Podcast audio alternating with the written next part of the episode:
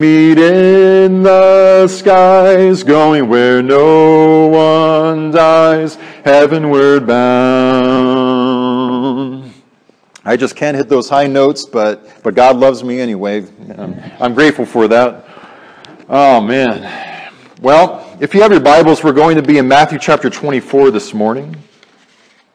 Matthew chapter 24. We're going to have a temporary reprieve and a detour from, from our apprentice series that we began in January.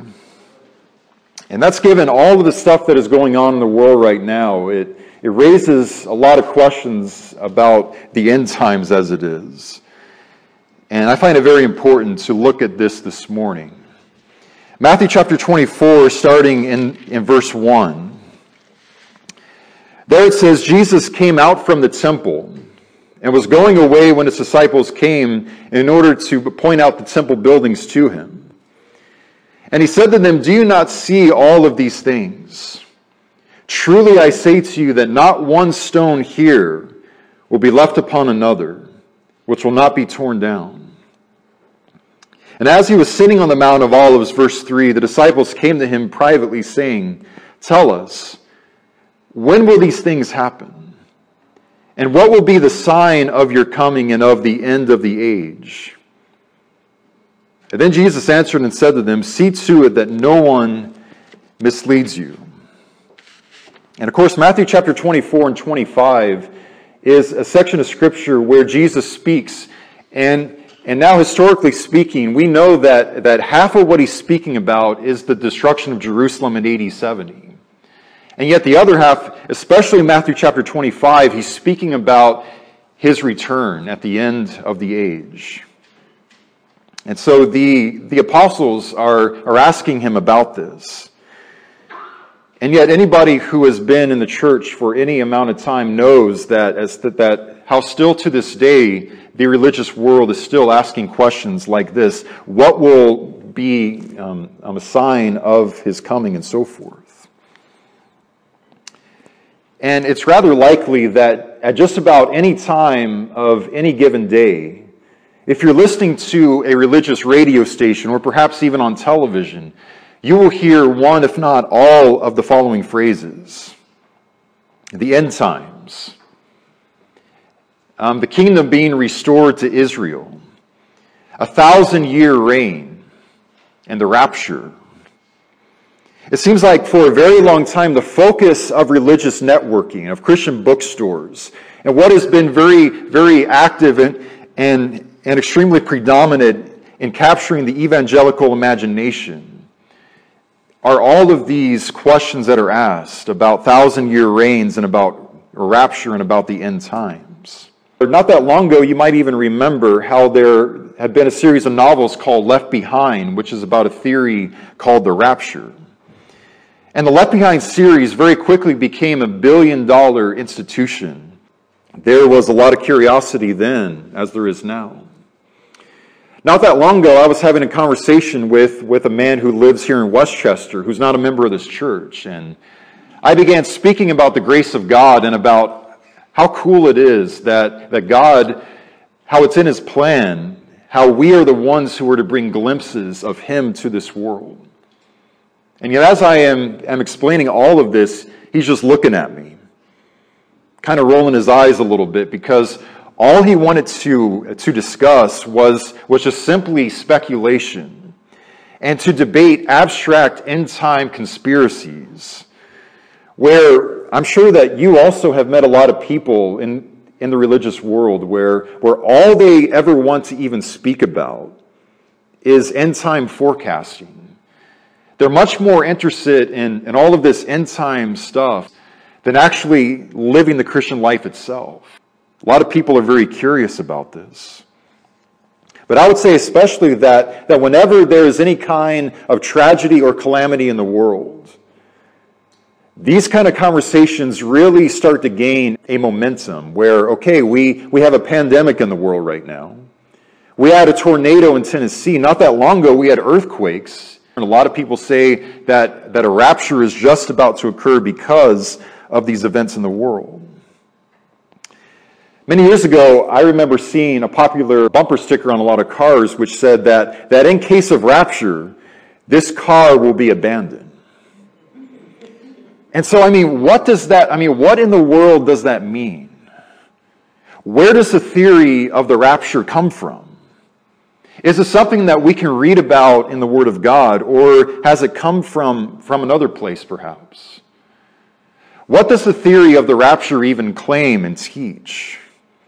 What actually will happen when Jesus returns to this world? In the end time, as it is commonly referred to. And so, what I want to do this morning is just exactly that. I want to establish what the scriptures say about what will transpire when Jesus does actually make his return. Now, I mentioned a word a moment ago of the rapture, but there is another word, premillennialism. And what premillennialism and the rapture, what, what a lot of people might be surprised in learning, is that these are actually relatively recent doctrines and teachings. They began not that long ago.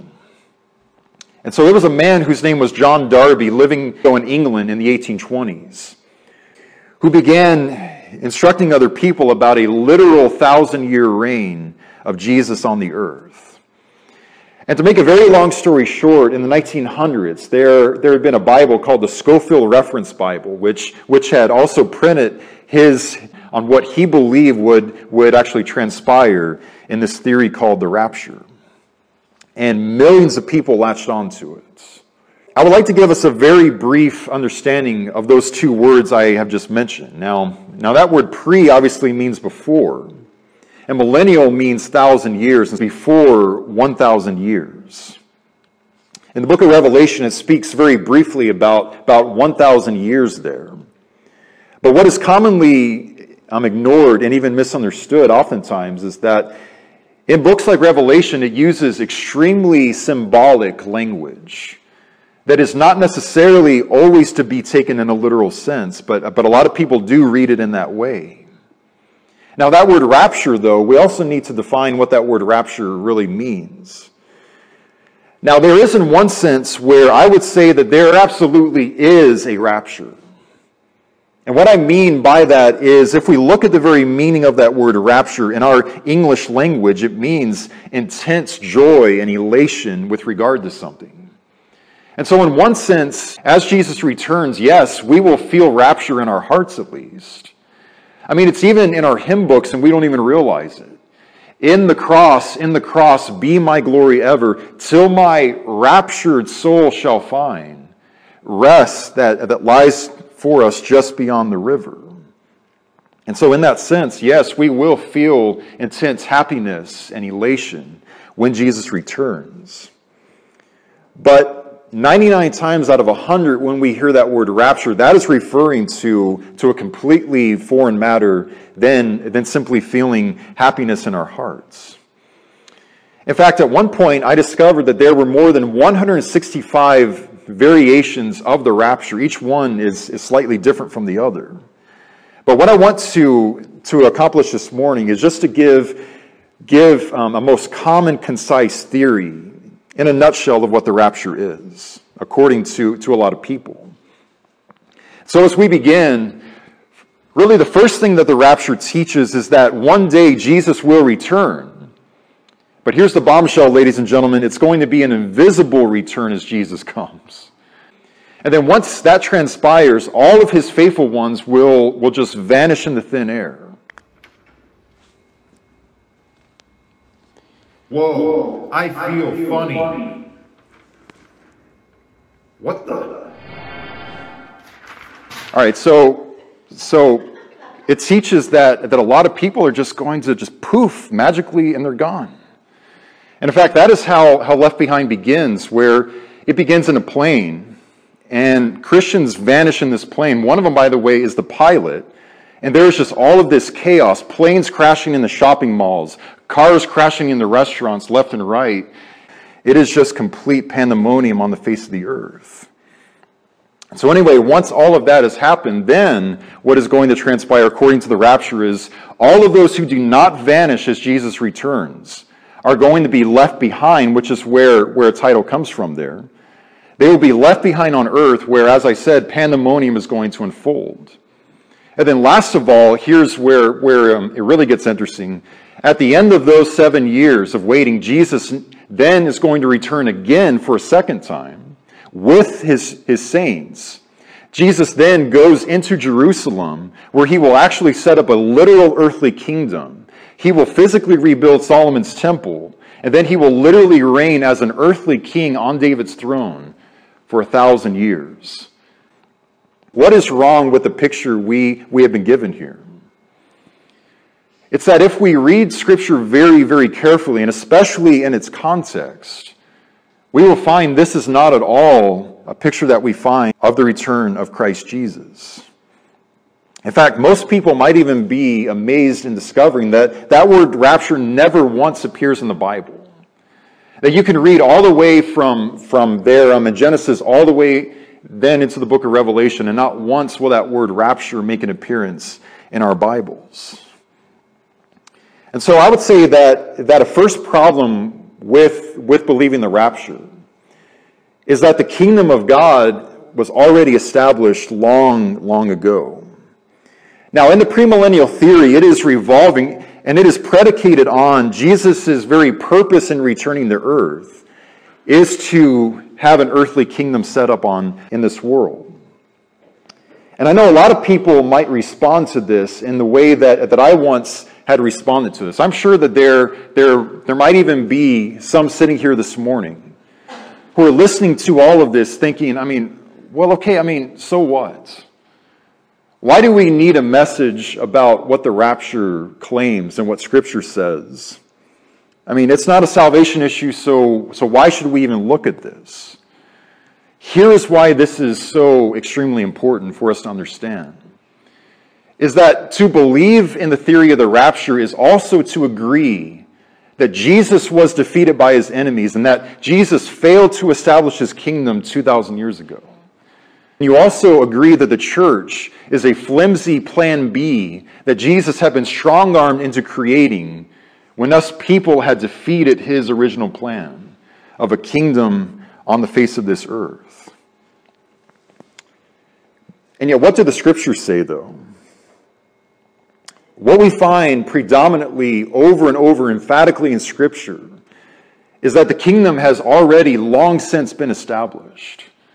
And over 2,000 years ago at that, because his, his church is his kingdom, and the kingdom is his church. We know that on there in Acts chapter 2, how his church had been established on that great day at Pentecost, after he had risen from the dead. And this is a theme that we find all throughout Scripture, where, where, for instance, Mark chapter 9, before he had gone to the cross, notice how Jesus speaks to his disciples there. What he says is, Truly I say to you, there, there are some of those who are standing here right now who will not taste death. Notice, until they see the kingdom of God after it has come with great power. What is Jesus referring to here? Clearly, he is referring to what transpires in Acts chapter 2. As more than 3,000 people hear, hear his gospel for the very first time and they are baptized in the Christ, as it says, being added to his church. This is what he is referring to here. The kingdom of God after it has come with great power. And notice how also this is something clearly that, that is occurring in that particular generation. This is not futuristic here. Because if it is futuristic, then we had better have some very, very old people walking around, over 2,000 years old.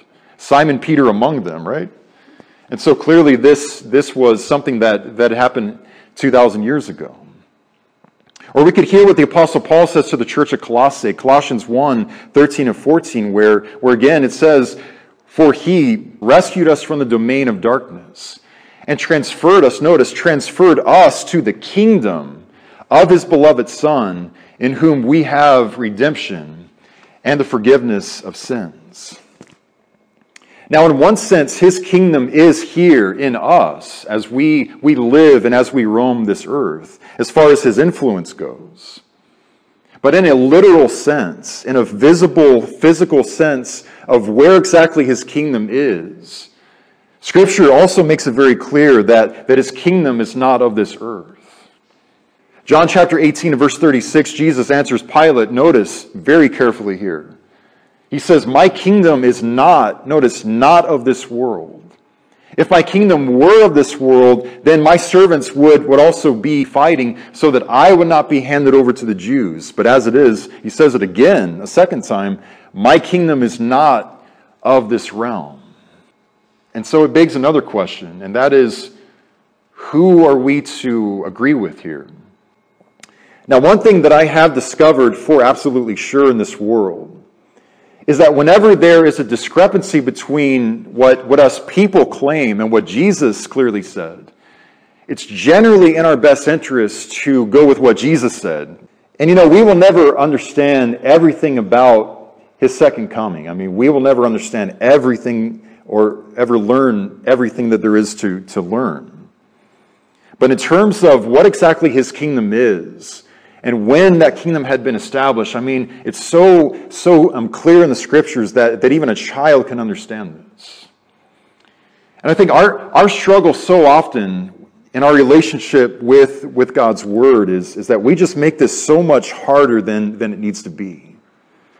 Our struggle is we just make this so complex needlessly when it's not quite as complex as we would imagine. Well, another issue with the rapture is that it claims multiple returns of Jesus. But in Scripture, what we find is that there will be one very loud and visible return. Now, the most common scriptures that, that are cited in a defense of the rapture one is in 1 Thessalonians 4:17, which says that, that then we who are alive and remain, notice, will be caught up together with them in the clouds to meet the Lord in the air, and so we shall always be with the Lord. And a lot of people say, well, it says right here, this is clearly in reference to a rapture because it says that where it speaks about people being caught up together with them in the clouds, right? And yet, when we look at what the context of this whole chapter is, though, one of the reasons why the Apostle Paul is, is writing them in the first place is to comfort grieving Christians who are, who are mourning the loss of, of many saints. And in fact, what it says just before that verse is notice, it says, The Lord himself will descend from heaven with a shout, with the voice of the archangel, and with the trumpet of God, notice. It says, And the dead in Christ will rise first. And so there is nothing invisible about how Jesus' return is depicted here. There's nothing quiet about this particular return of Jesus. In fact, it's the exact opposite, where it's one very loud and one very visible return of Jesus. And yet, I would say that the main question that, that I hear all the time happens to be here in our text in Matthew chapter 24. A lot of people say, well, what about Matthew chapter 24? It says, Then there will be two men in the field, one will be taken and one will be left. Two women will be grinding at the mill, one will be taken, and the other will be left. And so a lot of people say, I mean, clearly, there, there is no way around this. this. This is clearly referring to the rapture here. One's going to be taken, one's going to be left, one's going to be taken, one is going to be left. And yet, the problem with this interpretation, though, is again, we have to go to the context is what he says just before he gets there is he says, And then the sign of the Son of Man will appear in the sky. And then all the tribes of the earth are going to mourn, and they will see the Son of Man coming on the clouds of the sky with power and great glory. And he will send forth his angels, notice, with a great trumpet, noisy stuff here. And they will gather together his elect from the four winds. And so, again, what we find here is that this is not invisible, this is not, not quiet but rather this is one very loud and visible return. So I believe what Jesus is saying here is that some will be ready when, when he comes, others will not be ready. And so, in the theory of the rapture, it, it claims and it teaches multiple returns of Jesus. And yet, as we open up God's Word, though, what we find is, is not two, not three or four returns of Jesus, but just simply one return. John 6 40, for, for this is the will of my Father, that everyone who beholds the Son and believes in him will have eternal life. Notice this part. And I myself will raise him up on the last day. Acts chapter 17, Peter, who is speaking about now how the Gentiles have come to faith. And he also says God is now declaring to men that, that all people everywhere should repent. Notice again, because he has fixed a day in which he will judge the world in righteousness through a man whom he has appointed. Christ Jesus, obviously. In a singular sense, not, not in a plural sense. And so, what we find again and again in Scripture is that, that the return of Christ is not going to be invisible. It's not going to be a matter of Jesus sneaking all of these Christians off of the face of the earth, where there's empty airplane seats and nobody even knew that, that he was even here to begin with. But rather, when he comes, the whole universe and every human being who has ever roamed this, this planet is going to know that King Jesus has come. Make no mistake about that. And yet, what I find most incredible, though, about the, the rapture is that Jesus in Scripture had been opposed to the very idea of a rapture. In our Bibles, I like to go to there um, in the Gospel of John, chapter 17. John, chapter 17, of course, is, is where Jesus prays for his apostles. And yet, a beautiful thing also happens there where, where once he has prayed for his apostles, then he starts praying for, for Jerry Davis and for David Creek and for Maisie and for all of those who one day are going to have a, have a faith in him. John chapter 17, I'd like to start there in the 14th verse, where Jesus begins speaking about his apostles. And he says that, verse 14, that, that I have given them your word the world has hated them because they are not of this world, even as I am not of this world. Notice verse 15 very, very slowly, though, where he says that I do not ask you to take them out of the world, but rather to keep them from the evil one.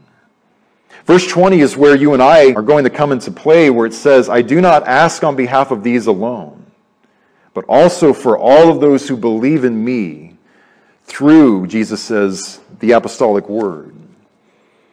And so, very clearly, Jesus wants his apostles in this world. As, as his kingdom, his church, very soon is going to be established on the day of Pentecost.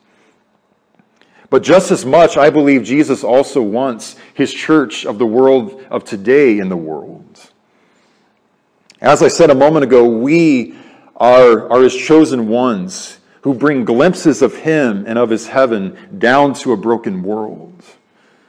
The church is not a flimsy plan B, but, but rather, as his church, we were his plan even before a world had existed. As he says in the Sermon on the Mount, you are the salt of the earth. You are the ones who give flavor to this world. But then also, what he says is, you are the light of the world. He says that a city on a hill cannot be hidden. Neither does anybody light a lamp and conceal it underneath a bowl, but rather he displays it so that it gives light to everyone in the house. My question is if there really were a rapture, why would Jesus do that with his church? When he has said, You are the light of the world, and so go and shine until I return. And so, as we weigh all of this here together this morning, here is what actually matters. Now, in Matthew chapter 24, Jesus promises his apostles that a lot of hard times are going to soon be, be arriving in their lives. There's going to be many Christ impostors claiming, I am, I am Jesus, I, I am a Messiah.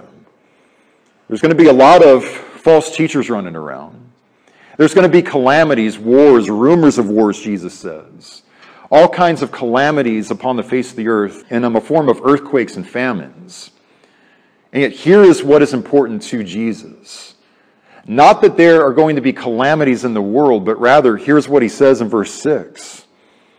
He says that you will be hearing of wars and rumors of wars. But notice what he says See that you are not frightened, for these things must take place, Jesus says. And yet, that is not yet the end, Jesus says. And I just wonder how many earthquakes have been in the world in the last couple hundred years.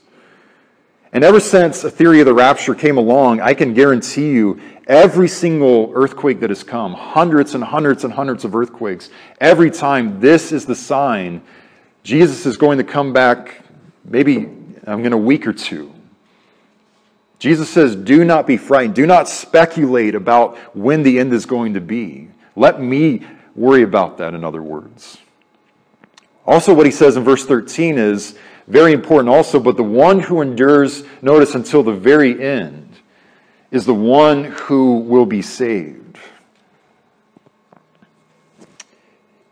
And so, what we have seen this morning is that the community of faith, going back all the way to the apostles, has always had a fascination about the end of the world and trying to piece together all of the clues and the signs about when exactly it's going to be and to predict it. And yet, I find it so interesting, though, in our text, Matthew 24 and verse 4, that, that as Jesus is actually asked about all of these matters, Jesus answer, or rather answers his apostles' curiosities, and he cautions them not to be led astray or to be deceived. I see a lot of people who have been, been led astray and deceived by things like the rapture. I mean, the Bible was never intended to be used as a Beatles record, where a hippie, he has a hit, and then he plays a Beatles record backwards, listening for, for all these secret subliminal messages in that record. That is not a good way to read the text, people. But rather, God's word is there in order that it might equip us and train us in how to be Christ like until he returns. That is what is truly important here. Not to major in the minors and to minor in the majors anymore, but to major in the majors. Because here is what, what truly matters one chapter later as Jesus clearly speaks about his return. Matthew chapter 25, he says that, that on that day I, I will return in all of my glory and with all of the angelic host. And I will separate people as, as a shepherd separates sheep from goats. And to some people, I will say, Come, inherit the kingdom which has been prepared for you from the foundation of the world. But what Jesus is never going to, to announce to anybody is that you piece together all of the end time clues.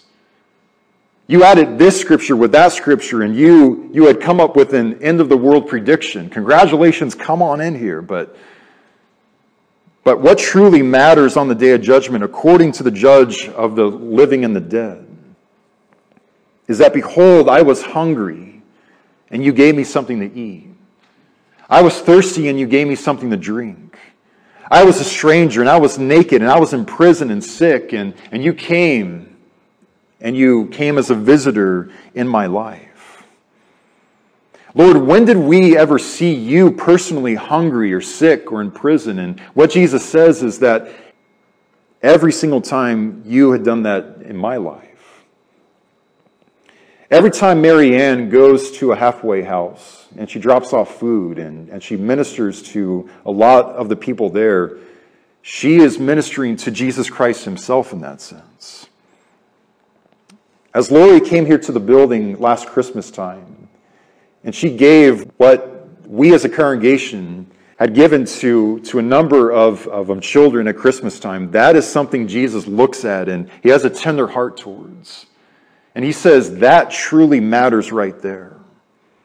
Going to the people in society who are the most downtrodden, the most vulnerable, to, to all of these dehumanized people and making them remember that they are a human being and in ways that, that, of course, points to the grace of Jesus Christ. This is truly, Jesus says, what is going to matter on that day, as well as in the world of today.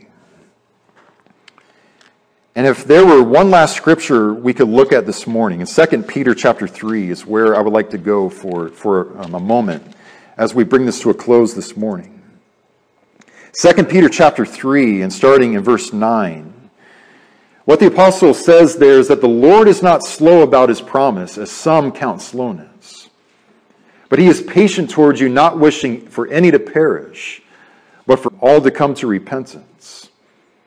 Notice what he says in verse 10, though, of 2 Peter 3, where it says, But the day of the Lord, again, notice the day of the Lord will come like a thief, in which the heavens are going to pass away with a roar, and the elements will be destroyed with intense heat. And the earth and its works will, Jesus says, be consumed and burned up. Now, notice as Jesus returns, this is very complete here, isn't it? It tells us that when Jesus has returned, I mean, life as we know it in this world is now all over. All judgments will be final. But again, here is what truly matters, starting in verse 11.